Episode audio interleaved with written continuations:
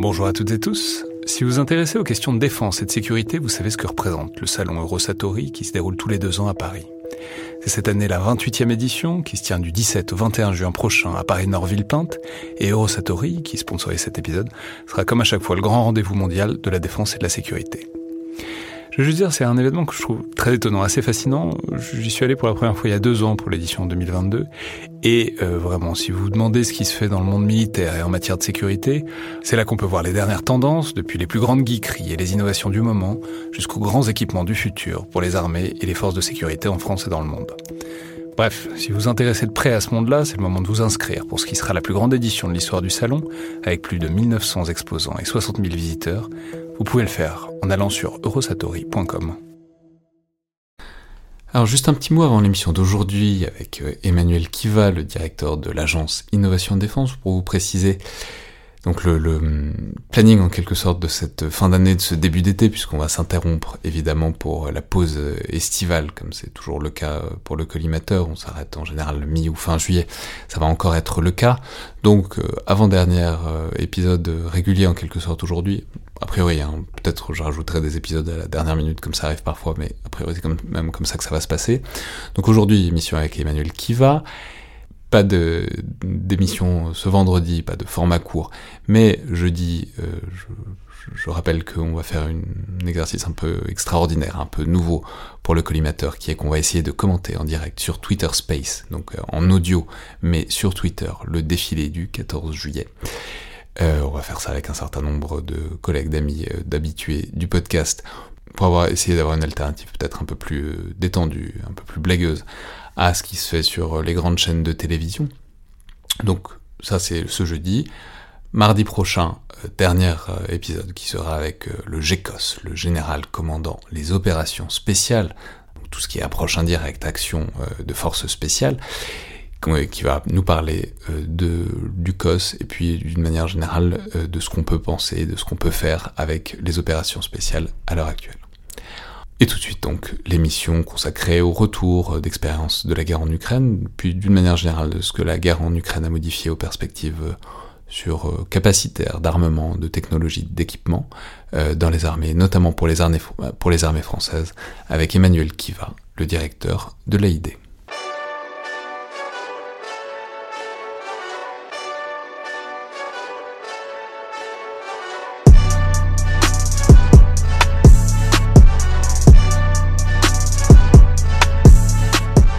Bonjour à toutes et tous et bienvenue dans Le Collimateur, le podcast de l'Institut de recherche stratégique de l'école militaire, l'IRSEM, consacré aux questions de défense et aux conflits armés.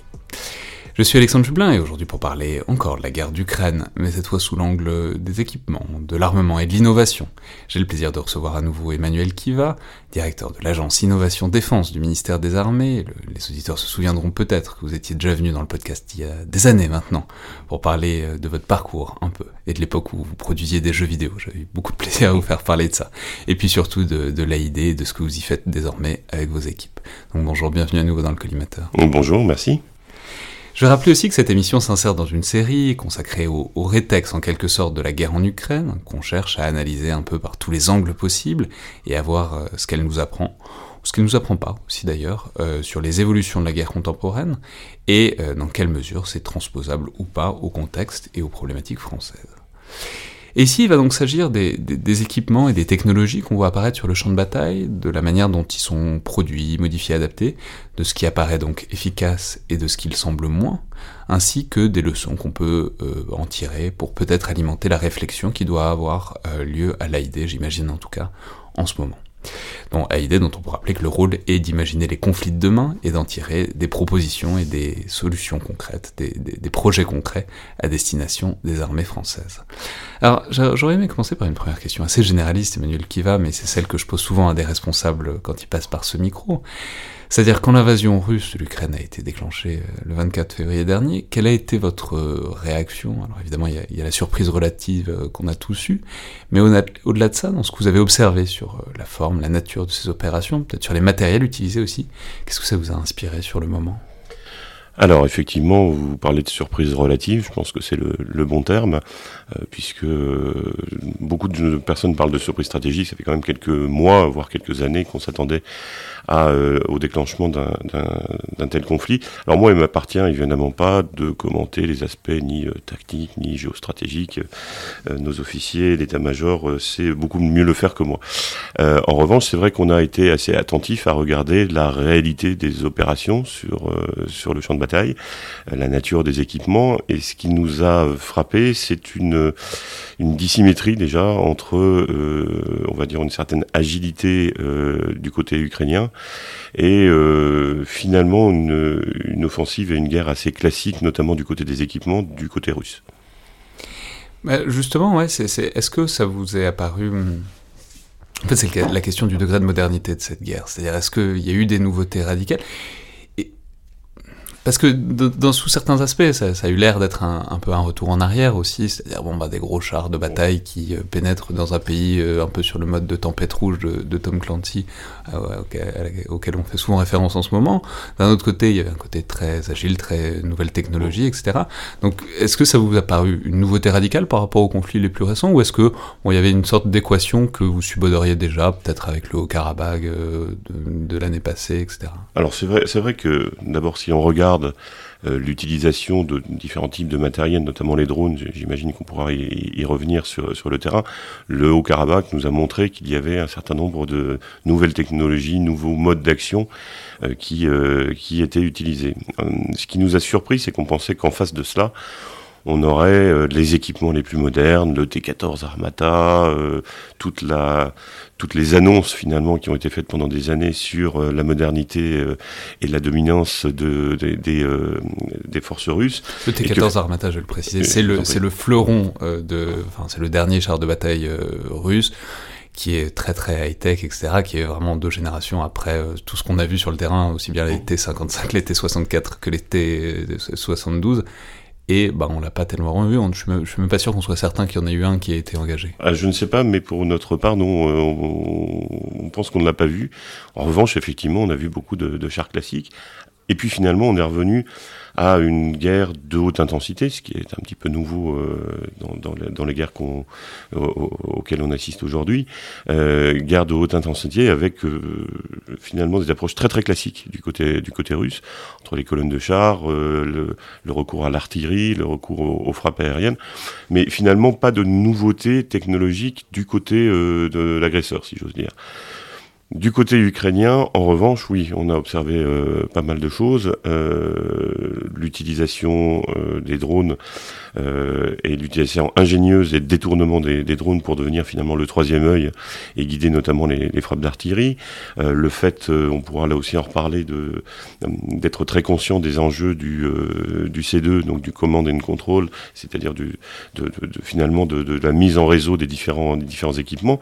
et puis également quelques avancées, euh, quelques utilisations réelles finalement des deux côtés dans le domaine de la désinformation et de la guerre cognitive.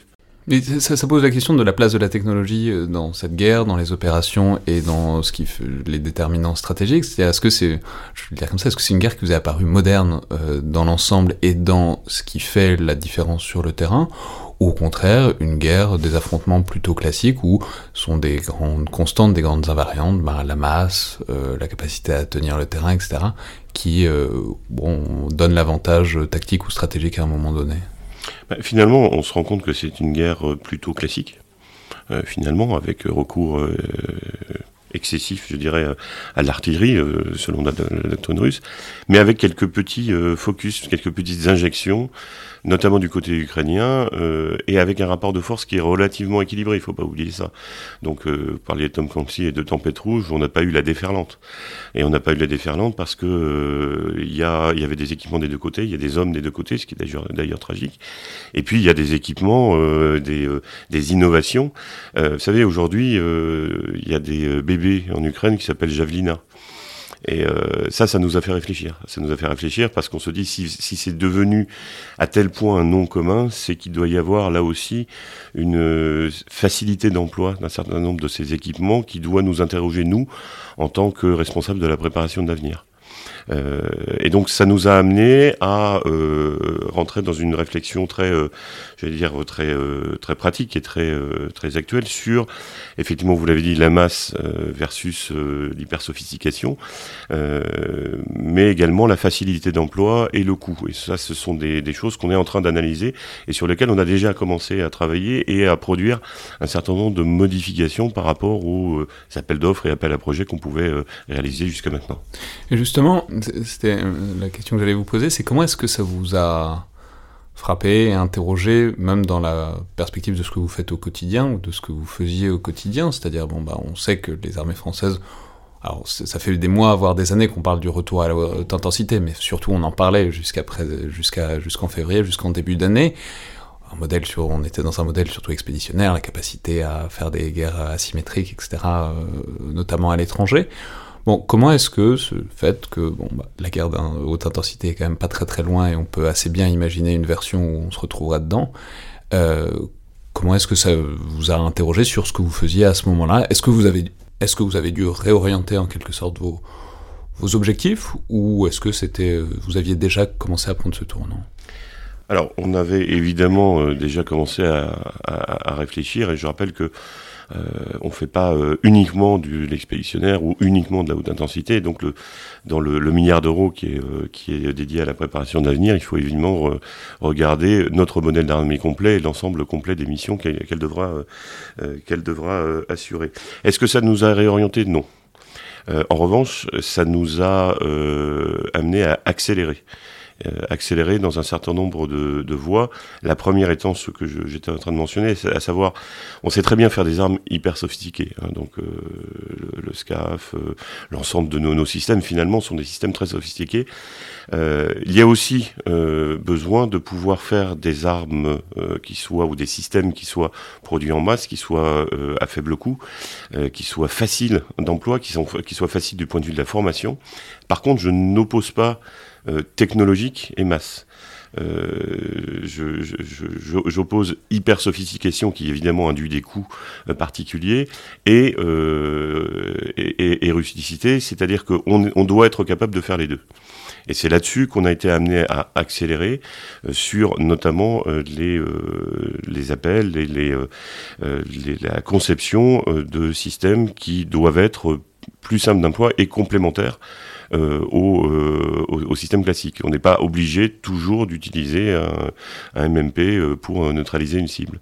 Et c'est là-dessus qu'on a été amené à accélérer, mais c'est pas véritablement... MMP, missile de moyenne portée. Pardon. Vous savez que le ministère des Armées est le champion du monde des acronymes. On a même des acronymes d'acronymes. Donc, il n'y a pas que le ministère. Je vais, je Il y a aussi les armées plus générales. Voilà, je, je, je vais essayer de, de, de m'employer à, à, les développer, en tout cas à, à chaque fois. Et puis on voit bien aussi autre chose, c'est qu'on a beau, on a beau euh, développer des, des, équipements, il faut une doctrine qui va avec.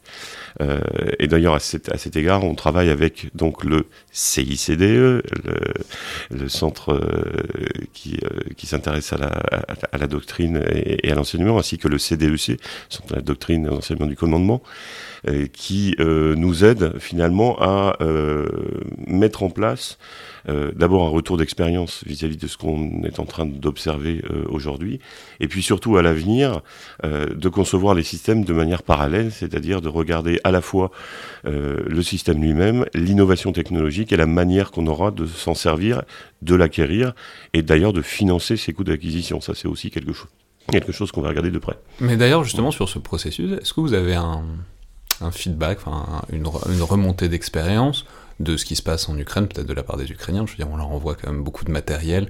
Est-ce qu'ils nous disent euh, comment ils s'en servent ou est-ce que quelqu'un est là pour observer? C'est-à-dire, parce qu'en même c'est proche, c'est loin, c'est des alliés, ça ne l'est pas vraiment, c'est compliqué, et en même temps on mesure que ce qui est en train de se jouer à l'est de l'Europe aujourd'hui, ça indique des choses déterminantes sur les conflits à venir, donc dans quelle mesure est-ce qu'on réussit à avoir un, un, feedback sur ce qui se passe? Alors on a un feedback, par contre vous arrivez beaucoup trop tôt, puisque dans quelques jours justement on a une séance de travail avec euh, le centre de doctrine d'enseignement du commandement pour euh, partager, et donc je n'ai pas les informations, alors je vous parle sur les remontées directes du terrain. En revanche, tout ce qu'on peut observer à la fois dans l'adaptation des, des alliés à cette, à cette situation, dans l'utilisation qui est faite par les Ukrainiens des systèmes qui leur, qui leur sont confiés, ça effectivement, oui, on a du retour. On a bien vu par exemple qu'aujourd'hui, l'utilisation des frappes d'artillerie par les différents équipements qui ont été confiés aux Ukrainiens, finalement, se fait euh, en utilisant euh, des euh, techniques qui relèvent plus de l'internet que de du command and control classique, ce qui est ce qui est normal. On, on, voit également que du côté allié, il y a une accélération de programmes pour pouvoir très vite confier euh, aux, Ukrainiens des systèmes. Je pense par exemple au Phoenix Ghost, hein, qui, est, paru dans la presse, qui est un euh, mini-drone qui a été développé en, un temps record et qui est suffisant finalement pour permettre aux Ukrainiens d'avoir cette capacité d'enseignement, cette capacité de localisation des objectifs euh, et, cette simplicité d'emploi et d'acquisition. Alors, justement, si on essaye d'entrer maintenant un peu dans le détail de ce qui marche, ce qui ne marche pas et des innovations les plus radicales, ça, par ailleurs, c'est ce qui est intéressant toujours avec la, notion d'innovation, c'est que ça se situe à l'intersection des, matériels et des usages.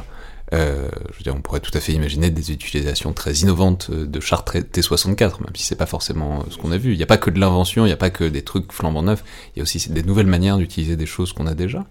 Mais du coup, qu'est-ce qui a retenu peut-être le plus votre attention comme innovation sur, sur le terrain de, cette guerre? Vous vous avez déjà fait référence à plusieurs reprises. J'imagine que les drones ont beaucoup focalisé leur attention, donc on peut peut-être commencer par là. Qu'est-ce qui vous a hum, surpris, qu'est-ce qui vous a intéressé sur la manière dont les drones ont été utilisés euh, en Ukraine? D'abord, en Ukraine, je pense que l'utilisation des drones euh, du, côté, euh, du côté ukrainien était une bonne idée compte tenu, en tout cas au début de l'offensive, de la doctrine russe, la doctrine russe qui consistait à envoyer des colonnes de chars. Et c'est vrai que si on arrive à bien localiser euh, le début de la colonne, ben finalement, comme euh, tout ceci n'était pas très manœuvrant, ça a permis de, de, stopper euh, un certain nombre d'offensives. Euh, Juste là, les drones dont on parle, on a mini drones, micro drones, mais aussi. on a beaucoup parlé des Bayraktar, c'est qui a beaucoup. oui, bien sûr. On a fait des chansons aussi. Je sais pas s'il y a des, petits qui ont qui sont nés en Ukraine aussi après les Javelina, mais enfin en tout cas ça a beaucoup focalisé l'attention. Est-ce que c'est ça le l'équipement qui a fait la différence ou est-ce que c'était vraiment toute la gamme? Je pense que c'est, je pense que c'est toute la gamme. Oublions pas d'ailleurs que ce, drone dont on vient de parler, euh, il a mis quand même 9 ans à être, euh, à, être euh, développé par, par les industriels turcs. Hein. Donc c'est quand même quelque chose qui, qui apparaît pas d'un coup. Alors en revanche, je peux vous dire qu'on a une réaction immédiate qui, qui, a consisté à, je vous l'ai dit, accélérer. On avait déjà dans l'idée de lancer un certain nombre de sujets autour des munitions rôdeuses. donc les munitions rôdeuses sont des munitions qui vont être capables d'être envoyés de manière autonome dans une, ce qu'on appelle une killbox quelque part, c'est-à-dire de trouver leur cible, mais de manœuvrer pour pouvoir la trouver sans euh, forcément, euh, euh, enfin, en conservant la capacité en tout cas de s'adapter au dernier moment. Donc munitions rôdeuses, munitions téléopérées ou bien drones, on voit tout, l'intérêt, et notamment l'intérêt pour neutraliser une menace au sol une menace blindée en particulier. Et donc on a lancé deux appels à projet, l'un qui s'appelle Colibri, et l'autre qui s'appelle l'arinae. Colibri, tout le monde connaît l'oiseau, l'arinae c'est aussi un oiseau, hein, la famille des goélands. Euh, le but étant. Donc on mesure euh, qu'il est un peu plus, il est un peu plus explosif que le premier. Alors effectivement, euh, le colibri aura pour vocation de neutraliser une menace blindée dans une zone de contact, c'est-à-dire à, peu près 5 km, avec une autonomie relative sur zone, hein, une trentaine de minutes, alors que l'arinalais, on parle plutôt de 50 km, euh, là aussi avec euh, une, autonomie euh, un, peu plus, importante sur zone de l'ordre de, l'heure. Mais on a voulu aller vite. Donc pour aller vite, on s'est dit, bah, finalement, on va pas faire comme d'habitude, on va pas faire un cahier des charges techniques particulières de 1000 pages en expliquant exactement le système qu'on voulait. On a expliqué qu'on voulait la capacité à produire ces effets-là. On a expliqué qu'on voulait un coût d'acquisition et coût de mise en œuvre maîtrisé. Euh, donc on a donné les chiffres dans la page, ils me sont sortis de, l'esprit, mais c'est tout à fait euh, trouvable sur le site du, ministère. Et on n'a pas spécifié le système. Et donc, ça peut être, je ne sais pas, un Cessna, un drone, une meute, de drones, une munition.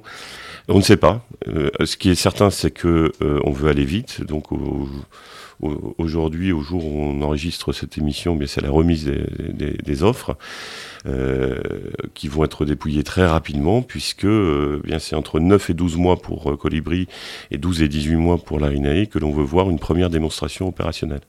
Et donc ça, c'est quelque chose qui est assez novateur. L'innovation, elle n'est pas que dans, dans, la technologie, elle est aussi dans les processus, processus de, consultation, les processus d'appel d'offres et les processus d'achat. Bah là, on veut aller vite. On veut aller même très très vite euh, pour euh, parce qu'on sait que de toute manière, nos industriels ont la capacité créative de nous proposer des choses auxquelles on n'aurait pas pensé. Donc, on leur fait confiance. Mais alors ça, puisque vous en parlez, ça a été un reproche euh, courant. Presque le reproche le plus courant sur les capacités des armées françaises euh, de ces derniers mois, c'est le fait de ne pas avoir développé, enfin de ne pas avoir déjà ces choses-là dans, l'éventail. Euh, on a beaucoup parlé à tel moment des retards français sur les drones, etc. Mais au-delà de ça, le fait, est que ces systèmes, on veut les développer maintenant, c'est qu'ils n'existent pas encore. Alors, comment est-ce que vous expliquez ça? Est-ce que vous expliquez que c'était peut-être pas simplement dans l'équation capacitaire française il y a 12 ou 18 ou 18 mois ou 2 ans Ou peut-être que, est-ce que vous pensez qu'il y a eu un, qu'il y a eu un angle mort en quelque sorte, où on n'a pas forcément compris l'importance de ces types d'équipements euh, à, temps par rapport à d'autres d'autres puissances? Les Américains sont dessus depuis un certain temps, les, Turcs aussi évidemment, etc. Savez, il y a toujours une difficulté à se dire, euh, on doit préparer l'avenir, donc on doit concevoir l'ensemble des capacités du spectre et elles sont, euh, elles sont très nombreuses. En même temps, équiper les, années, les armées, ne pas avoir d'angle mort. Donc c'est une question de curseur en fait. Euh, il est vrai que la guerre en Ukraine nous a amené à pousser les curseurs assez loin sur ce type de, euh, de système. Mais pour autant, on peut on, peut pas se permettre d'abandonner le système de combat aérien du futur, le char du futur, le porte-avions nouvelle génération. Donc euh, c'est une question de curseur.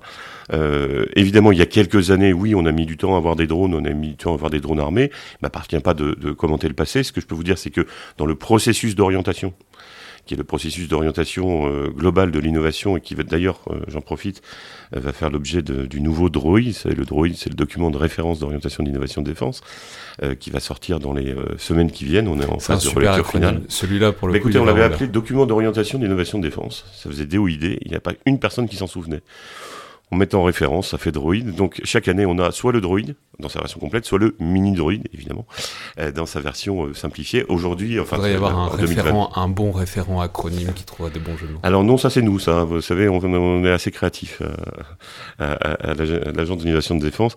D'ailleurs, bon courage pour ceux, qui trouveront la signification de colibri et l'ariné. pas sûr. Bien. donc dans ce, ce processus d'orientation, finalement, on donne toutes nos priorité dans l'ensemble des, champs capacitaires.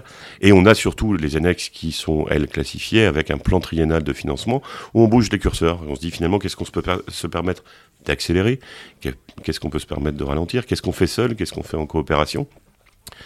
Et euh, un milliard d'euros, c'est beaucoup, mais c'est pas énorme pour faire tout ça. Alors on me dit souvent d'ailleurs, euh, un milliard c'est un chiffre rond. Je réponds deux ou trois, c'est des chiffres ronds aussi. Hein.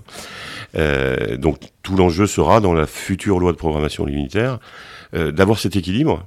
Et, le message, c'est de ne pas sacrifier d'ailleurs euh, la préparation de l'avenir qui est garante de notre souveraineté, de notre autonomie stratégique à long terme, aux urgences des crises que nous vivons aujourd'hui.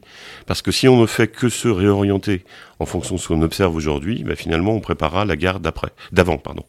Et donc, nous, cet équilibre est, est, compliqué à tenir, et c'est pour ça que vous voyez des accélérations de temps en temps en fonction des urgences et des crises, et en revanche, des grands, des grands programmes qui continuent à, euh, à, se, à se déployer, euh, parce qu'on doit conserver cet équilibre entre réactivité, adaptation, euh, adaptation en pivotant vis-à-vis de l'observation des conflits euh, auxquels on serait amené à participer, mais également sans sacrifier notre autonomie stratégique à long terme.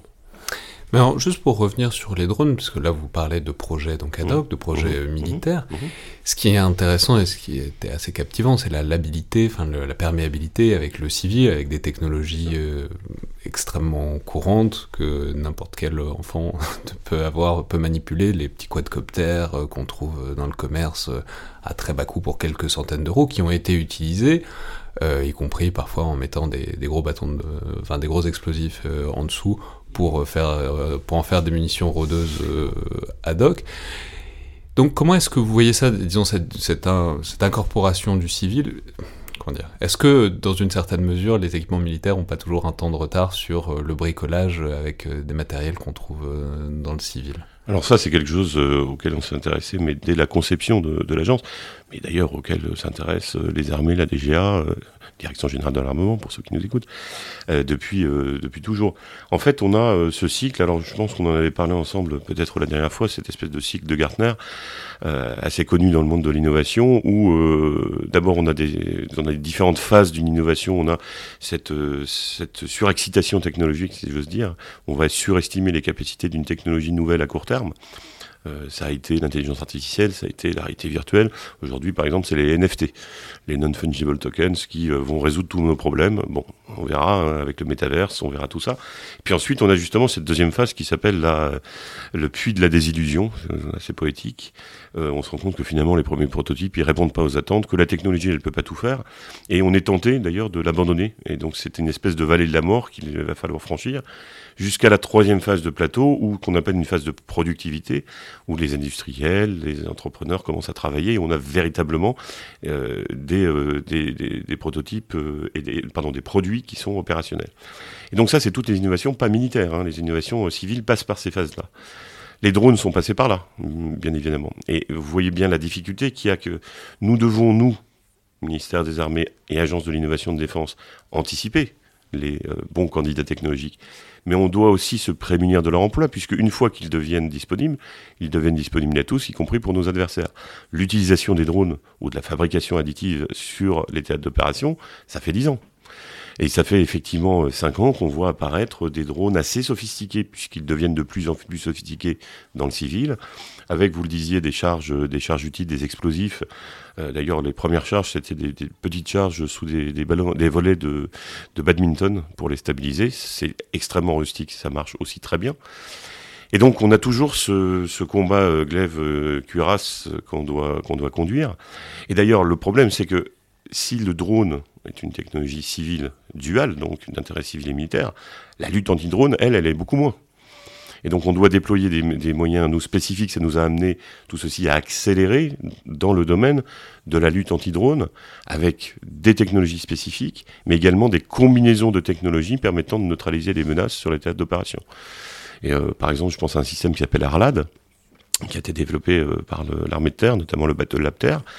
Euh, c'est un système qui utilise on va dire un système de détection et de, communication anti-drone qui s'appelle MILAD, couplé avec de l'armement, euh, de telle manière à, pouvoir détecter euh, par radar les, drones et ensuite les neutraliser par une munition, une munition qu'on appelle airburst, c'est-à-dire une munition qui va exploser en l'air et projeter des éclats ce qui, euh, euh, fonctionne également très bien avec les essaims de drones normalement. Et ça, ça a été développé spécifiquement euh, pour lutter justement contre ces mini et micro drones achetés sur Amazon par des combattants et qui derrière sont adaptés pour pour des opérations militaires. Donc oui, c'est très concret, mais ça nous impose aussi de à la fois d'anticiper les innovations et euh, toujours ce qui doit nous empêcher de dormir, c'est que la nouvelle révolution technologique, on la rate et que nos adversaires s'en emparent avant nous, tout en euh, conservant les moyens de lutter contre ces innovations qui sont généralisées dans le monde civil et leur détournement, bien évidemment.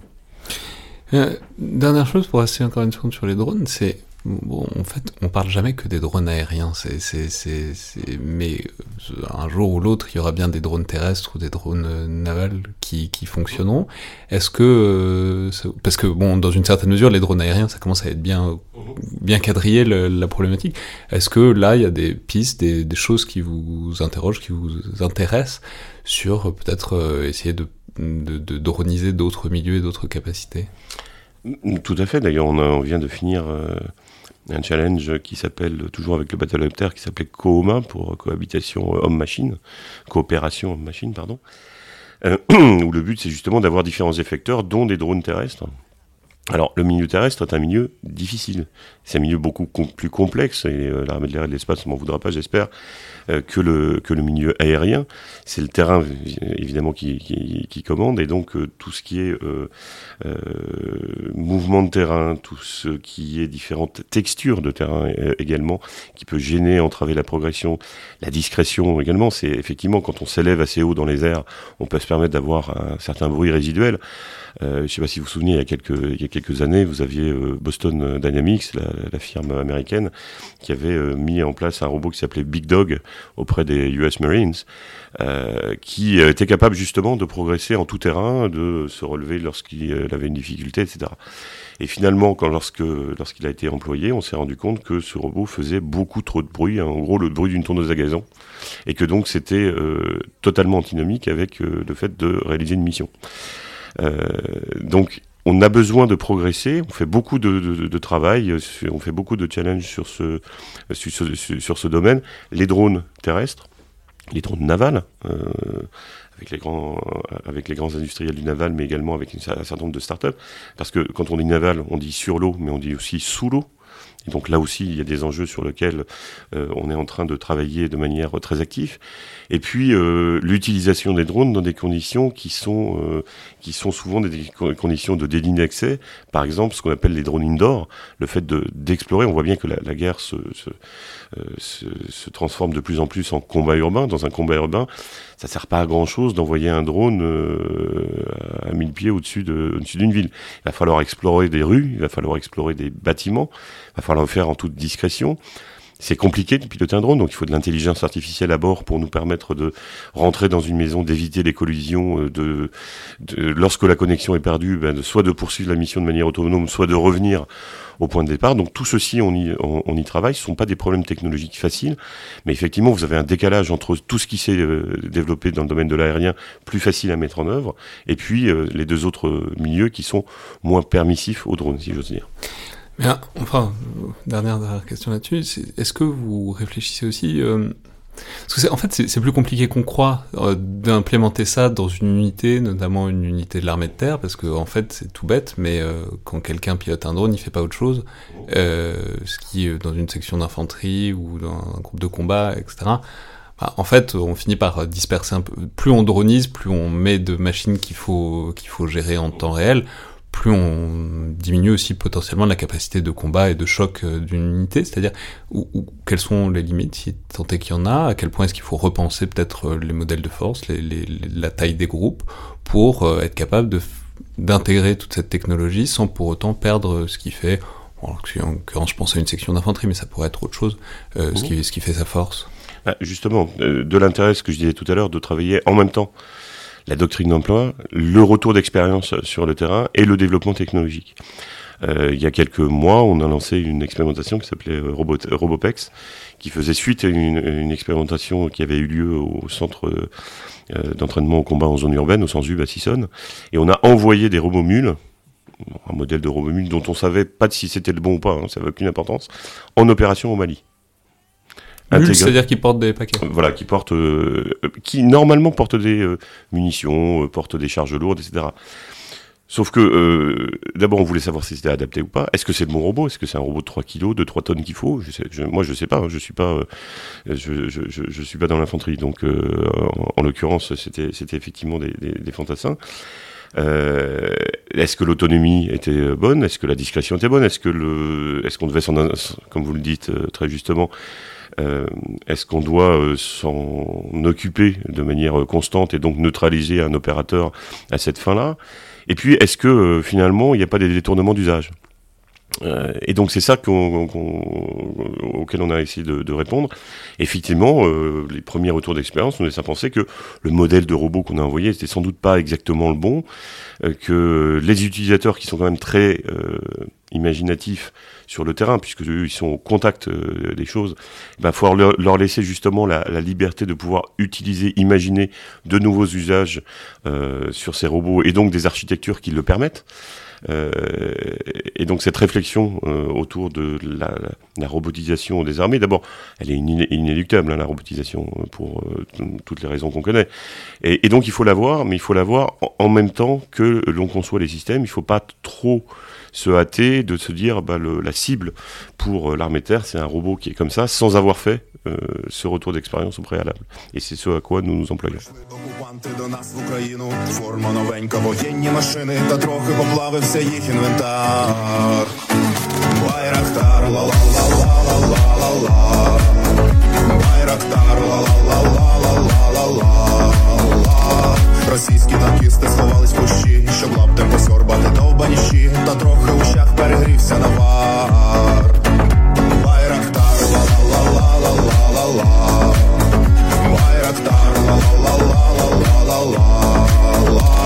Зі сходу припхались до нас барани. Для восстановлення великої страны Найкращий пастух баранячих отар Байрактар, ла-ла-ла-ла-ла-ла-ла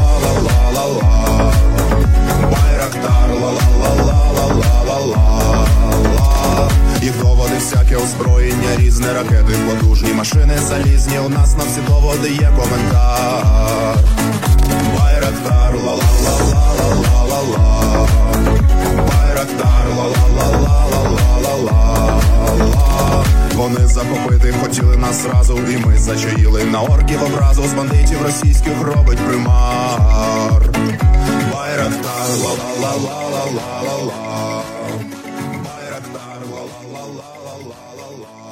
Alors, pour revenir peut-être un peu sur euh, la guerre euh, d'Ukraine et pour sortir un peu des drones, il y a plein d'autres innovations. Une de celles qui a peut-être beaucoup retenu l'attention, c'est tout ce qui concerne, la numérisation de l'espace et de bataille et du renseignement, mais qui est une numérisation extrêmement décentralisée, avec un certain nombre d'outils assez innovants, notamment en ce qui concerne euh, l'artillerie. Il y a ce qu'on a appelé le, GIS Art for Artillery, qui est une sorte d'interface pour smartphone où euh, tous les opérateurs peuvent se connecter sur une application et demander un, alors c'est évidemment du côté ukrainien, et demander un appui-feu qui du coup arrive en boucle extrêmement courte, euh, extrêmement rapidement par rapport à ce qui se fait dans les armées occidentales. Je sais pas, ça, peut être ça, ça peut être autre chose, être autre chose mais qu'est-ce que vous avez Qu'est-ce que ça vous a inspiré, euh, cet outil-là? Ah, Cet outil est intéressant parce qu'il permet de, il permet de survivre finalement euh, dans un milieu euh, où on doit agir vite et avec une armée qui n'était pas dotée des équivalents que nous pouvons avoir, nous, dans nos forces armées. Hein. les systèmes d'information de commandement, qu'il s'agisse de l'artillerie, qu'il s'agisse de l'ensemble de la numérisation de l'espace de bataille, il n'y a pas beaucoup d'armées dans le monde qui le maîtrise finalement. Et donc, euh, quand on est l'armée ukrainienne euh, et qu'on doit euh, coordonner un certain nombre de choses, on, bah, s'adapte. Moi, je pense, mais je peux me tromper, que cette application, elle avait été développée auparavant. les Ukrainiens sont des excellents développeurs informatiques. effectivement, ils ont dû soit accélérer, soit accélérer la mise en service de cette application-là. mais finalement, c'est rien que de très naturel avec euh, quand même euh, un certain nombre de questions autour de la robustesse, autour de la dépendance, notamment à des, euh, à des connexions satellitaires, j'allais dire grand public, à des réseaux qui doivent être qui doivent être maillés, mais pas par des moyens militaires. Euh, donc pour nous, c'est intéressant de voir ces capacités d'adaptation, mais surtout ça illustre bien la nécessité d'avoir ce type d'outils, euh, sans qui finalement c'est extrêmement complexe de, euh, de combattre aujourd'hui. Et donc cette nécessité de coordonner les efforts, de partager les positions, de faire ce qu'on appelle du blue force tracking, de faire de la désignation d'objectifs. Et finalement, l'importance, cette, cette euh, opération en Ukraine, cette guerre, elle montre toute l'importance du combat collaboratif connecté, euh, puisque ben, quand on n'a pas les systèmes euh, sophistiqués, que les armées modernes peuvent avoir, eh bien, on a quand même besoin d'avoir un combat collaboratif connecté. Mais justement, puisque vous en parlez, ça, on en parle de temps en temps, mais c'est compliqué parce qu'on n'en sait pas grand-chose, mais c'est toute l'importance de Starlink c'est-à-dire de cette espèce de myriade de, satellites que Elon Musk a apparemment déployés au-dessus de l'Ukraine pour assurer une permanence de la connexion Internet qui, euh, bon, par ailleurs, a en fait détourné les Russes de taper les, les, tours euh, de communication parce qu'ils ont compris que ça servait pas à grand chose. Mais euh, d'une manière générale, c'est le fait que tout ça, toutes ces innovations reposent sur une sous-couche civile d'infrastructures de, communication qui, là où là, c'est un opérateur privé qui apparemment a fait une assez grosse différence dans le maintien des, capacités ukrainiennes, mais ce qui implique aussi une dépendance parce qu'il aurait pu ne pas le faire probablement. Donc, qu'est-ce que vous en avez pensé de, ce fait-là? Bah, D'abord, ça, illustre le fait que vous n'avez plus euh, une seule opération qui soit euh, dans un seul milieu. On connaissait terre-mer, vous voyez qu'on rajoute immédiatement l'espace, et notamment euh, l'espace orbite basse, c'est-à-dire là aussi ce qu'on appelle le new space, dans les paramètres à prendre en compte. Alors là aussi, distinguons euh, les euh, capacités euh, des armées modernes avec des satellites de communication militaire, avec des satellites d'observation qui sont assez prodigieux d'ailleurs, je pense à, CSO 1 et CSO 2, qui confèrent un, avantage aux armées qui en sont équipées. Quand on n'est pas équipé, ben, on, regarde la manière dont on peut, peut tirer parti du dual et donc des opérateurs civils. Donc ça induit une forme de dépendance, ça donne aussi de l'opportunité. Il est vrai que euh, des sociétés comme celle d'Elon Musk ont des moyens considérables, à la fois en termes d'opération, de, production et de R&D. J'aime toujours euh, citer les chiffres. Hein, euh, le budget de recherche, recherche hein, de, et technologie de sociétés comme Huawei, ça dépasse la vingtaine de milliards de dollars par an. C'est plus que le budget de la défense d'Israël.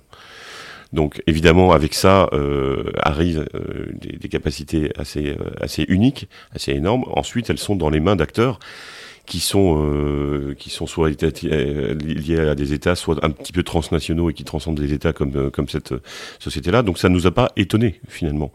Euh, ensuite, il faut se rendre compte aussi des vulnérabilités de ces systèmes-là, qui justement ne sont pas des systèmes militaires euh, et qui aujourd'hui reposent sur la bonne volonté d'opérateurs d'opérateurs civils, qui n'ont pas forcément les la même résilience ou en tout cas ne se fait pas de la même manière que nos systèmes de communication militaire.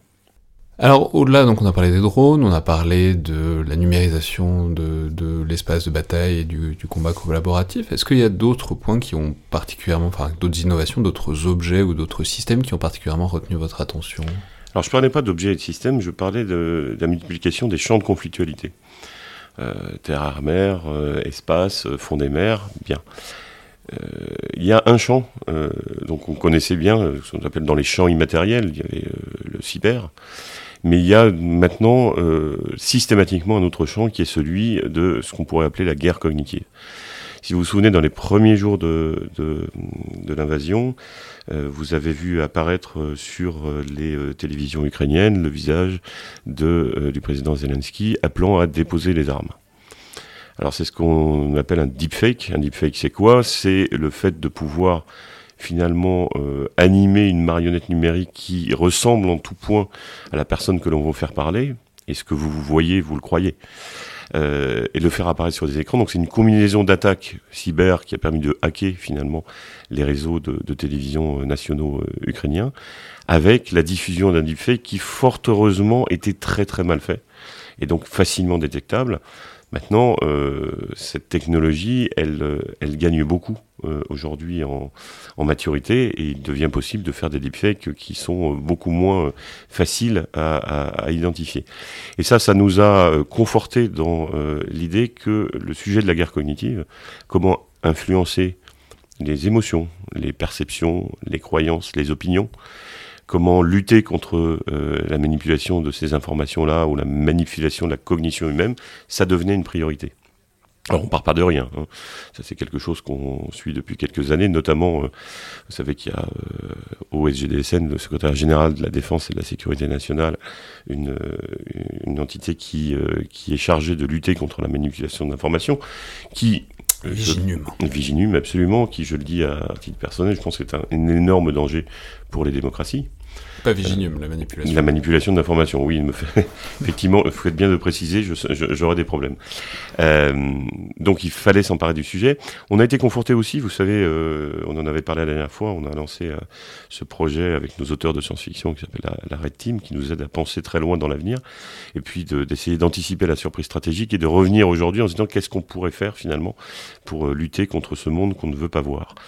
Et l'un de nos scénarios, juste avant l'annonce du métaverse par euh, Frank Zuckerberg, mettait en œuvre euh, finalement ce qu'on appelait des bulles de service, c'est-à-dire que chaque citoyen voyait la réalité par le prisme des services qui lui étaient offerts et donc de ses intérêts. Et ça posait la question de, du partage, on appelait ça la balkanisation du réel, donc du partage de la réalité, euh, sachant que lorsque plus personne ne partage la même réalité, la parole officielle devient inaudible. Et donc les consignes militaires aussi. Et ça nous a amené à lancer euh, Myriad. Myriad, c'est un, programme qui est malheureusement classifié, donc je ne pourrais pas vous en parler, euh, pour lutter contre, euh, contre la guerre cognitive. Euh, c'est un programme qui nous a été inspiré à la fois par ce que l'on voit, euh, ce que, ce que l'on a vu dans les élections présidentielles américaines ou autres, dans les manipulations de l'information qu'on peut voir sur les réseaux sociaux, dans ce scénario qui était purement prospectif mais qui a touché un, un, un point faible ça nous a amené à accélérer sur ces, sur ces sujets-là et à essayer de se doter des moyens de pouvoir anticiper et lutter contre la manipulation d'informations. Donc oui, la guerre cognitive, l'Ukraine nous a montré que c'était quelque chose d'extrêmement prégnant et une réelle menace aujourd'hui dans le cadre d'opérations militaires. Mais c'est intéressant parce que ça pose la question de donc tout ça, ça peut évidemment viser à toucher toute une société, toute une population civile. si on passe un truc à la télé, quoi, enfin si on balance un truc à la télé. Mais sur le plan plus directement opératif, ça pose la question de l'accès des militaires eux-mêmes à l'information et de comment est-ce qu'on contrôle ou est-ce qu'on contrôle pas. Je veux dire, dans tous des smartphones et on en parlait tout à l'heure avec euh, le, le GISART for Artillery, c'est aussi la force de certains systèmes que précisément ils partent du fait que tous les militaires ont des smartphones pour euh, développer des systèmes, c'est aussi évidemment une vulnérabilité parce qu'on on mesure que du coup il y a des informations potentiellement nuisibles qui peuvent arriver par euh, ce canal-là. Donc est-ce que c'est aussi une réflexion, c'est cette espèce d'une, j'allais dire bulle, mais oui peut-être, de bulle sécurisée, de bah voilà quand il y a des militaires sur le terrain, on essaye de faire en sorte qu'ils n'aillent pas traîner sur TikTok parce qu'on sait pas trop ce qu'on y trouve, ah, probablement d'autres choses à faire, mais d'une manière générale, de, on essaye de contrôler un peu en tout cas l'écosystème informationnel d'un personnel sur le terrain. Alors ça c'est euh, effectivement, euh, c'est pas à l'agence de l'innovation de défense de mener cette réflexion. En revanche, les armées l'ont déjà prise en compte. Je pense par exemple à la marine nationale euh, sur les bâtiments et en opération, vous avez des consignes extrêmement strictes, un peu facilitées par le fait que quand on s'éloigne en mer, mais justement si vous vous rapprochez d'une côte et que tout le monde se met à utiliser ses smartphones, peux vous dire que quelqu'un est capable de guider une, une frappe d'artillerie par Snapchat. Hein. Il ne devrait pas y avoir trop de problèmes. Euh, donc oui, euh, ce sont des vulnérabilités. On parle jamais assez de, on parle toujours des dangers de Snapchat, on parle jamais assez de celui-là. celui-là, oui. Je ne pense pas qu'il soit au courant même. Euh, mais vous avez vu ce qui s'était passé il y a quelques années euh, où euh, les montres connectées de soldats ont permis de, euh, qui faisaient simplement leur footing autour de, de, bases opérationnelles avancées, ont permis de localiser ces bases-là. Encore aujourd'hui, ce travail est une vulnérabilité majeure pour plein d'armées dans le monde. Ben, vous avez une, une intersection entre les, on, on en parlait tout à l'heure entre les technologies civiles et militaires qui impose une espèce d'hygiène numérique donc il n'y a pas de bonne réponse à cette question-là. Il y a la réponse de se dire qu'est-ce qu'on fait en termes de consignes opérationnelles pour les, euh, les unités déployées sur les terrains. Et donc ça c'est euh, effectivement les armées y travaillent, la doctrine y, travaille également.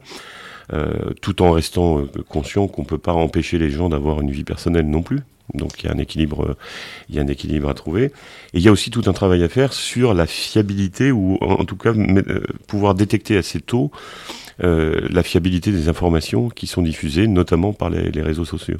Euh, vous avez aujourd'hui des technologies qui vous permettent de remonter au réseau d'influence en se disant finalement, ce tweet, un, est-ce qu'il a été émis par un humain, par un humain, deux, ou bien est-ce qu'il a été émis par une, ferme de bots, hein, d'automates qui sont chargés de propager des informations sur, sur Internet? Deux, est-ce qu'il va avoir un impact ou pas? Et ça, on sait aujourd'hui, euh, pouvoir anticiper et se prémunir, euh, le cas échéant, de, euh, de réseaux d'influence dont on connaît les relais principaux et qu'on peut identifier comme tels. Et vous avez vu récemment au Mali qu'il y a une réaction très rapide de la part des armées françaises aux fausses informations qui avaient été diffusées quant à euh, euh, l'ensevelissement de, euh, l'enfouissement de, de, corps de, soldats par l'armée française, qui était évidemment une fake news, mais qui avait été, qui avait été orchestrée par le groupe Wagner. Voilà, donc on travaille sur l'ensemble de ces aspects-là. C'est extrêmement compliqué. Euh, et vous savez bien que plus on met des, contraintes et plus on interdit aux gens de faire des choses, plus évidemment ils vont chercher des moyens de contournement. Et ces moyens de contournement numérique peuvent être une vulnérabilité, d'où la complexité de ce type de ce type d'approche. Alors là, jusqu'à présent, on a parlé de ce qui oui, de ce qui marchait, de, des nouveaux outils, des outils innovants, des outils intéressants. Mais bon, un, élément intéressant de cette guerre, c'est aussi que c'est évidemment l'épreuve du feu pour tout un tas de matériel et que bah, la guerre, ça passe en quelque sorte les équipements au, tamis du, principe de réalité. Et euh, il y a plein de choses qui euh, marchent très bien dans un laboratoire ou dans un salon de l'armement et qui perdent beaucoup de leur utilité euh, sur le champ de bataille, pas forcément parce que ça marche pas d'ailleurs, mais aussi parce que a, il peut aussi ne pas y en avoir assez, ça peut être trop coûteux pour en déployer assez pour avoir des effets stratégiques importants. Donc de ce point de vue-là, est-ce qu'il y a des choses qui n'ont pas marché à votre avis, qui, vous ont surpris de, voir sur le terrain? Bah Ça, on pensait que c'était des équipements intéressants et on n'a pas vu vraiment de différence de, concrète euh, d'un point de vue tactique ou opératif? Bah, euh, je, dirais dans les équipements classiques, non. Enfin, pour l'instant, euh, en tout cas à ma connaissance, encore une fois, c'est pas l'agence d'innovation de défense qui est chargée de, cela, mais on travaille avec les, les entités qui le sont. En tout cas, du côté de l'armement j'allais dire l'armement euh, euh, classique, euh, même si moderne, qui est développé. Je rappelle qu'il y a des structures dans l'ensemble des armées qui permettent de jouer cette épreuve du feu au préalable. Je pense par exemple à la section technique de l'armée de terre, qui est, qui est un, outil euh, tout à fait performant et qui permet justement de ne pas se retrouver dans des situations où euh, l'épreuve du feu ou la rugosité des terrains euh, mettrait à mal quelque chose qui aurait été conçu par des gentils ingénieurs en blouse blanche. c'est génial, leur, métier c'est de casser vos outils, c'est d'essayer de les casser et de les... Oui, oui, oui il, y a, il, y a, plusieurs moyens de, de casser nos outils, c'est assez facile. Il y a certaines unités qui le font très bien d'ailleurs. mais bien évidemment, enfin, il faut une forme de rusticité, de résilience et, et, et l'épreuve du terrain, elle est, euh, elle est indispensable. Je rappelle aussi que... mais j'y pense par exemple, on parlait des drones, euh, et vous avez parlé de, notamment les capacités anti-drones, que ce mhm. soit les pistolets électromagnétiques anti-drones, etc. Enfin bon, il y a plein de, il y a plein, il y a plein de solutions qui, auxquelles on réfléchit depuis quand même quelques années pas qu'en France, mais évidemment en Russie euh, aussi. Et là, par exemple, on voit que les drones, en tout cas, que ce soit par euh, parce que ça coûte beaucoup moins cher que les, les, les, contre-mesures, mais en tout cas, il n'y a pas vraiment de, de, de, défense très très efficace face aux drones tels qu'ils sont utilisés sur le théâtre ukrainien, en tout cas à l'heure actuelle. Alors les Russes commencent à se doter de, de capacités de, de, défense anti-drone, ce que ce qui montre simplement qu'il faut prendre cette menace en compte dès le début. Euh, en fait. Mais je peux pas, je, je, ne sais pas répondre à votre question. Est-ce qu'il y a des choses qui n'ont pas euh, marché? D'abord parce que par définition, je sais pas ce que je sais pas. Donc, euh, tant que j'aurais pas fait ce retour d'expérience, je ne pourrais pas vous répondre. Et il est prévu dans les jours prochains. Ce qu'on peut voir aussi, ce qu'on peut voir quand même, c'est. je précise qu'on aurait pu faire l'émission après, mais je soupçonne que de toute façon, même une fois que vous aurez fait ce retour d'expérience, ce sera pas forcément très partageable tout de suite. Encore une fois, je sais pas ce que je sais pas. Donc, sans doute, sans doute. Je pense que vous avez, vous avez raison. Euh, ce que l'on peut dire, par contre, c'est qu'on voit une certaine vulnérabilité des, des systèmes. Par exemple, euh, le rayonnement électromagnétique ou l'empreinte énergétique des euh, centres de commandement ben, permet de les détecter. Euh, et que donc la mobilité quelque part ou le fait de se protéger de ces de, de, ces interférences électromagnétiques ben, ben, est indispensable aujourd'hui et que dans certains cas ben, les, les, belligérants en viennent à, à, remettre des câbles et des fils là où avant il y avait des communications sans fil parce que les communications sans fil non cryptées on les intercepte parce que quelque chose qui consomme beaucoup d'électricité, bah, ça se voit quand on a les moyens de le faire.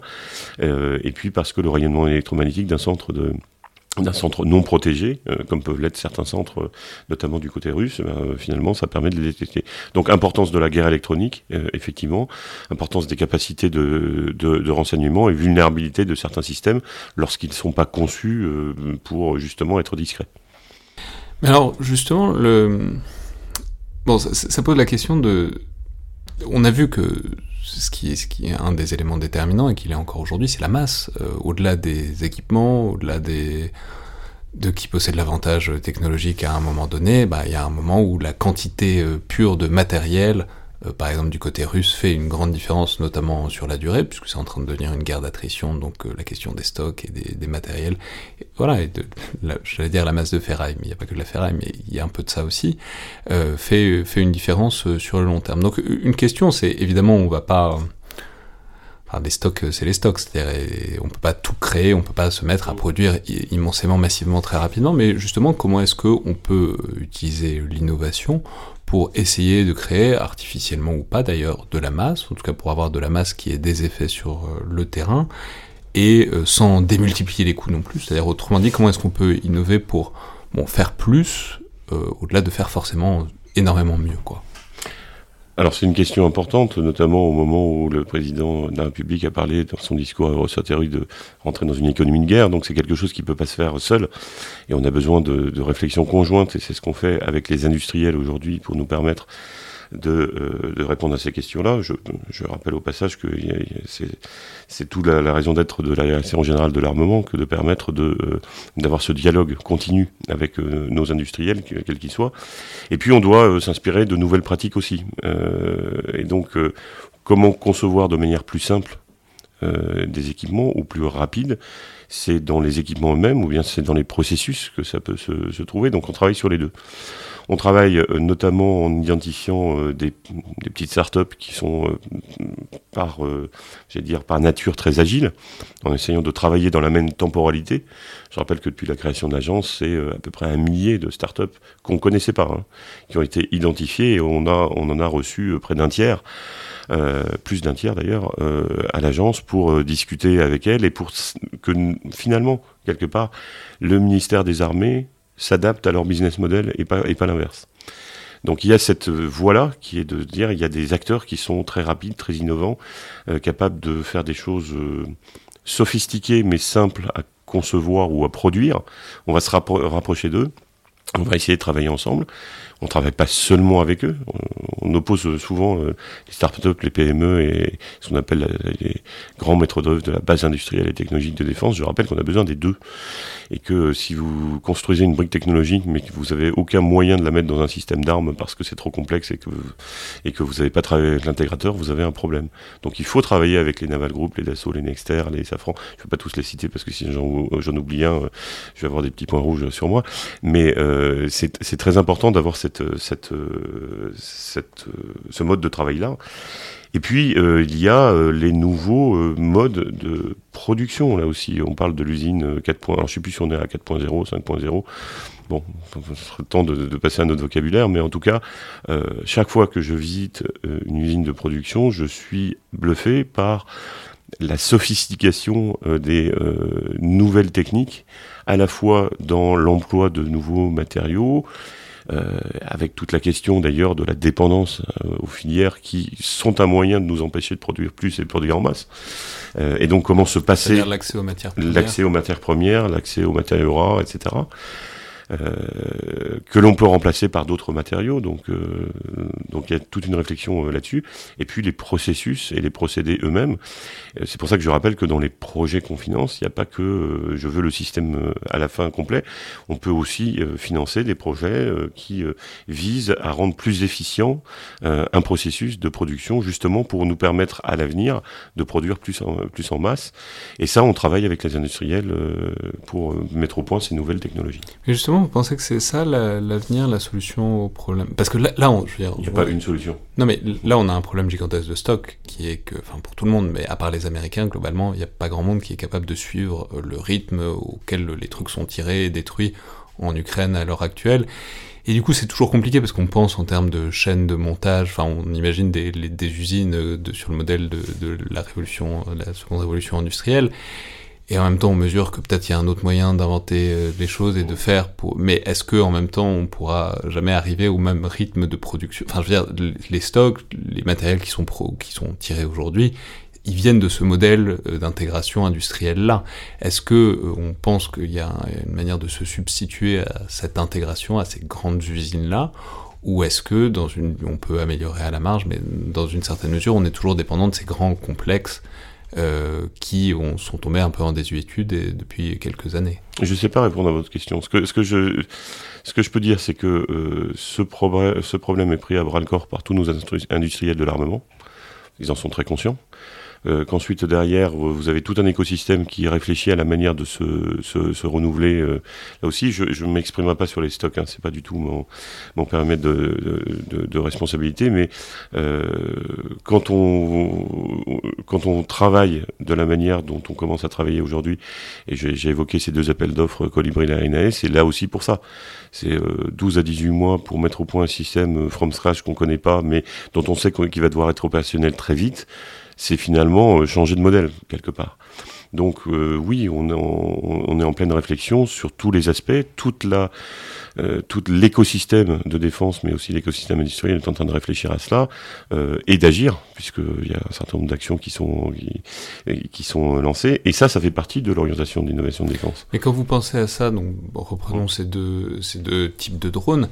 Est-ce que dans le cahier des charges, parce que j'imagine que c'est possible de produire des prototypes super en 12 à 18 mois, mais qui ensuite sont pas forcément faisables à, très très grande échelle. C'est-à-dire, est-ce que dès le début, donc vous dites un appel à projet, c'est on veut on, peut on veut pouvoir en avoir des milliers très rapidement. Absolument, si ça fait ça fait partie du, du, du, cahier des charges. Euh, on, on fait pas de l'innovation pour l'innovation, on pourra avoir un joli prototype qui va passer à la télé ou pas d'ailleurs euh, en démonstration. Donc oui, c'est pris en compte du début, et c'est pour ça que je dis qu'il faut laisser sans doute euh, dans ce type de système-là, pas, quand on fait un sous-marin nucléaire, mais une plus grande liberté ou créativité aux, euh, industriels de toute taille, de telle manière qu'ils puissent euh, avoir moins de contraintes finalement et satisfaire tous les critères qu'on leur a donnés.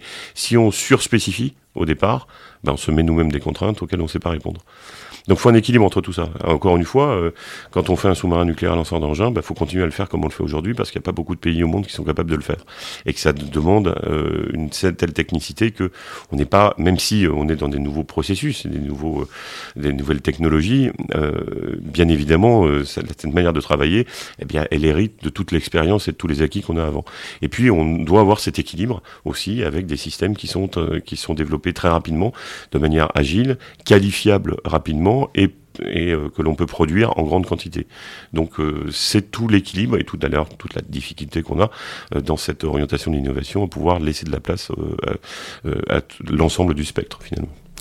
Et est-ce que vous sentez chez ces industriels, enfin ou ces startups, une sorte de sursaut d'intérêt, mais même y compris d'entreprises qui n'étaient pas forcément sur un segment très militaire au début et qui, enfin je veux dire c'est un truc qu'on sent ici, partout, nous tous, euh, un peu dans cet écosystème, qu'il y a un intérêt pour la guerre, euh, la guerre moderne, parce que euh, il y a voilà quelques mois, ce truc-là nous a frappé aux portes de l'Europe, et, du coup il y a une sorte enfin, de fascination pour cet objet-là, qui commence à s'estomper un peu, mais, mais pas tant que ça en, vérité.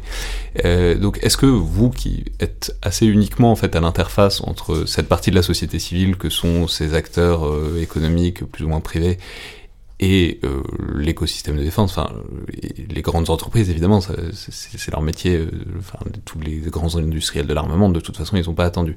Mais est-ce que vous sentez qu'il y a une sorte d'intérêt, de polarisation dans ce tissu économique, entrepreneurial, technologique euh, nouvelle? Et si oui, est-ce que vous pensez qu'elle est durable? Alors je, la réponse est oui, très, très clairement, à la fois du, pour les petites entreprises, mais également des grandes entreprises qui ne sont pas dans la base industrielle et technologique de défense et qui viennent nous voir. Je pense qu'effectivement, il y a une prise de, de, de conscience. Euh, D'ailleurs, je, voudrais euh, en profiter pour, euh, pour casser un mythe. On trouve finalement assez peu d'entreprises qui refusent de nous parler. Euh, on a l'impression, surtout quand ce sont des entreprises qui sont issues, par exemple, du monde académique, qui, ont été conçues par des chercheurs, qui pourraient y avoir une, un certain des intérêts pour la défense ou antimilitarisme.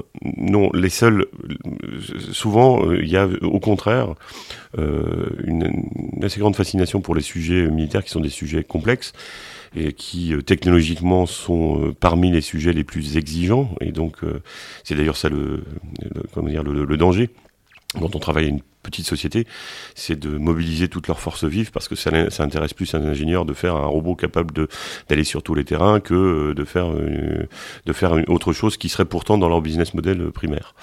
Donc euh, oui, il y a un intérêt, il y a un surcroît d'intérêt.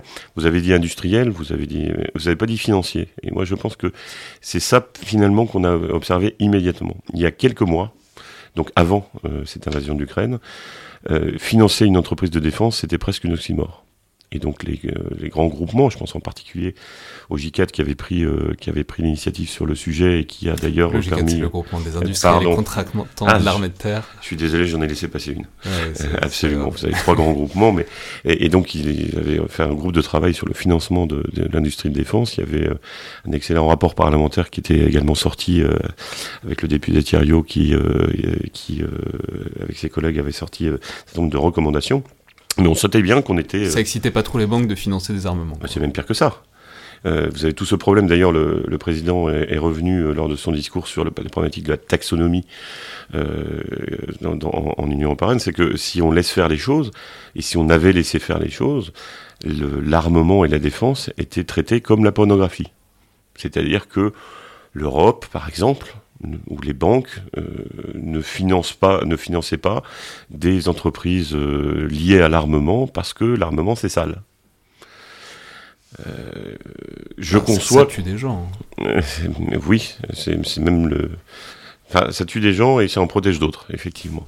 Je, on est passé... plaisante évidemment. Oui, mais, bien sûr, mais on est passé de ça tue des gens à ça nous protège c'est assez hypocrite entre nous, hein, parce que moi été en contact avec un, certain nombre de capitalistes. Vous savez qu'on a, on a deux fonds, euh, dont un fonds qui a été créé euh, euh, par l'agence, s'appelle le Fonds Innovation Défense. L'autre s'appelant Definvest, qui sont des fonds qui s'adressent à des, sociétés présentant soit critiques pour la base industrielle et de, de, de défense, soit duales et innovantes. Ben, on avait, euh, on essaye en ce moment d'élargir ce fonds, donc on fait évidemment une tournée auprès euh, d'autres fonds d'investissement, et vous avez euh, quand même pas mal de monde qui nous disait ah oui non nous on veut bien on veut bien prendre l'argent de la défense mais et, on, on, veut bien financer des choses mais surtout, il ne faut pas que ça, soit dans le domaine de l'armement. C'est très hypocrite en fait. Et on voit bien que ça n'a pas tenu très longtemps. Hein. Vous parliez d'épreuves du feu, là on y est. Effectivement, le, stress test, comme on dit dans le monde bancaire, qui consiste à dire ah il y a une guerre, ah finalement c'est peut-être pas mal d'avoir des entreprises et un tissu industriel euh, qui euh, nous permettent de nous protéger. Il est aussi, euh, il a aussi, donné lieu à cette ce nouvel intérêt euh, pour financer les entreprises de défense parce que bizarrement, une guerre, c'est un marché. Donc moi, je prends ce qu'il y a. Je suis content de voir qu'il y a un nouvel intérêt euh, pour la défense. Je suis content de voir que des financeurs, de manière sincère ou pas, sont d'accord maintenant pour financer cette, industrie de défense. D'ailleurs, pour ceux qui nous écoutent, venez nous voir si vous souhaitez participer au fonds, soit en tant que co-investisseur, soit en tant que fonds de fonds, c'est-à-dire investisseur dans le fonds euh, directement. Euh, et évidemment, cette nouvelle, ce nouveau contexte géopolitique a changé la donne. Est-ce que c'est durable? Je pense que oui. Je, je, je, pense que oui. Mais pourquoi? Parce qu'avant, ils pensaient que c'était pas rentable, que c'était. Non, mais parce qu'on peut dire les, les, grands programmes d'armement. Enfin bon, je veux dire, quand il y a un appel d'offres et tout ça, c'est pas vrai que dans la défense, mais c'est il y a plein d'industriels qui font des propositions, qui font des prototypes. Puis à la fin, il y en a quelques-uns qui remportent le lot, et pour eux c'est très rentable, et il y en a plein pour qui ça, ça l'est moins, euh, et qui ont investi euh, de, de, plus difficilement. Donc est-ce que le fait qu'on ait cette guerre en Ukraine a changé peut-être les perspectives de rentabilité et de, de, de dimension économique bah, du secteur hein. euh, Une guerre, c'est un marché. Donc on voit bien que tout le monde se réarme. Donc du coup, euh, effectivement, l'intérêt pour la défense est, est, renouvelé. Avant, ce qu'il y avait, c'est le discours qu'on nous tenait beaucoup, et, et je peux le comprendre. Hein, c'est euh, le monde de la défense, c'est compliqué parce que bon, d'abord, c'est très, c'est très onéreux en termes de système. Euh, c'est beaucoup de technologie. Il faut financer la technologie avant d'avoir un retour sur investissement. Euh, c'est complexe parce que les cycles sont longs. On a bien vu euh, dans différents marchés euh, que ben, le programme peut s'arrêter du jour au lendemain ou bien être décalé d'un an. Décalé d'un an pour un grand donneur d'ordre, c'est embêtant, mais c'est encore pas trop grave. Pour une petite société qui est sous-traitante de rang 3, ça peut être une catastrophe, voire la, mort de la société. Et puis, euh, il y a des contraintes à l'export, euh, là euh, également. Donc, donc, il y avait un certain nombre de, j'allais dire, repoussoirs réels ou fantasmés qui sont pas les mêmes dans d'autres pays. D'ailleurs, regardez ce qui se passe aux États-Unis, regardez ce qui se passe en Israël. Euh, Libertad Venture, c'est la société d'investissement au capital risque du Mossad et elle marche très bien. InQtel, même chose aux États-Unis. Il n'y a pas de réticence, peut-être parce qu'il y a aussi un lien différent entre euh, les entrepreneurs qui ont fait euh, leur service ou qui sont très attachés au service de la nation et la France qui s'est dotée d'une armée professionnelle. Il n'y a plus de service national, il n'y a pas forcément ce lien armée-nation partout. Et donc le patriotisme économique, il fallait euh, peut-être un petit peu le chercher. Et aujourd'hui, il revient. il revient pour de bonnes ou de mauvaises raisons. Mais en tout cas, oui, on a l'impression qu'on a une prise de conscience que avant tout, l'armée, elle est là pour éviter les guerres et que on peut pas éviter les guerres si on n'est pas d'armement bizarrement. Merci beaucoup Emmanuel Kiva. Merci. Euh, on peut préciser que donc ce fameux droïde dont vous nous avez parlé, donc le, le document détaillant euh, les orientations de l'innovation de défense va paraître bientôt, qui va permettre de se rendre compte donc des, des orientations de l'AID et des priorités, des évolutions de priorités que vous nous avez déjà un peu débroussaillées. Et puis il y a aussi un certain nombre d'annonces évidemment qui viendront sur euh, le, le, différentes participations, différents investissements du fonds euh, d'innovation de défense. Merci beaucoup. Merci à vous. C'était donc le Collimateur, le podcast de l'Institut de recherche stratégique de l'école militaire. Je vous rappelle qu'on se donne rendez-vous exceptionnellement jeudi cette semaine pour donc un commentaire en direct sur Twitter Space du défilé du 14 juillet, où on va essayer de proposer une alternative euh, aux commentaires euh, télé euh, habituels avec certains amis et habitués du podcast. Donc n'oubliez pas de vous connecter si ça vous intéresse. Jeudi matin au moment du défilé. Je vous rappelle que par ailleurs, toutes les remarques et commentaires sont les bienvenus sur, par mail ou sur les réseaux sociaux de l'IRSEM, tout ça est toujours le bienvenu, tout comme notes commentaires sur les différents outils d'Apple Podcast ou de SoundCloud qui permettent toujours d'avoir un retour tout à fait intéressant et stimulant sur ce qu'on fait et sur ce que vous en pensez. Merci à toutes et tous et à la prochaine fois.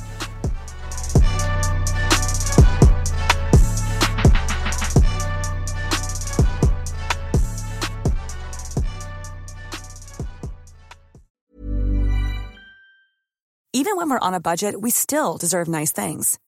Quince is a place to scoop up stunning high-end goods for 50 to 80% less than similar brands. They have buttery soft cashmere sweaters starting at $50, luxurious Italian leather bags, and so much more. Plus, Quince only works with factories that use safe, ethical, and responsible manufacturing. Get the high-end goods you'll love without the high price tag with Quince. Go to quince.com/style for free shipping and 365-day returns.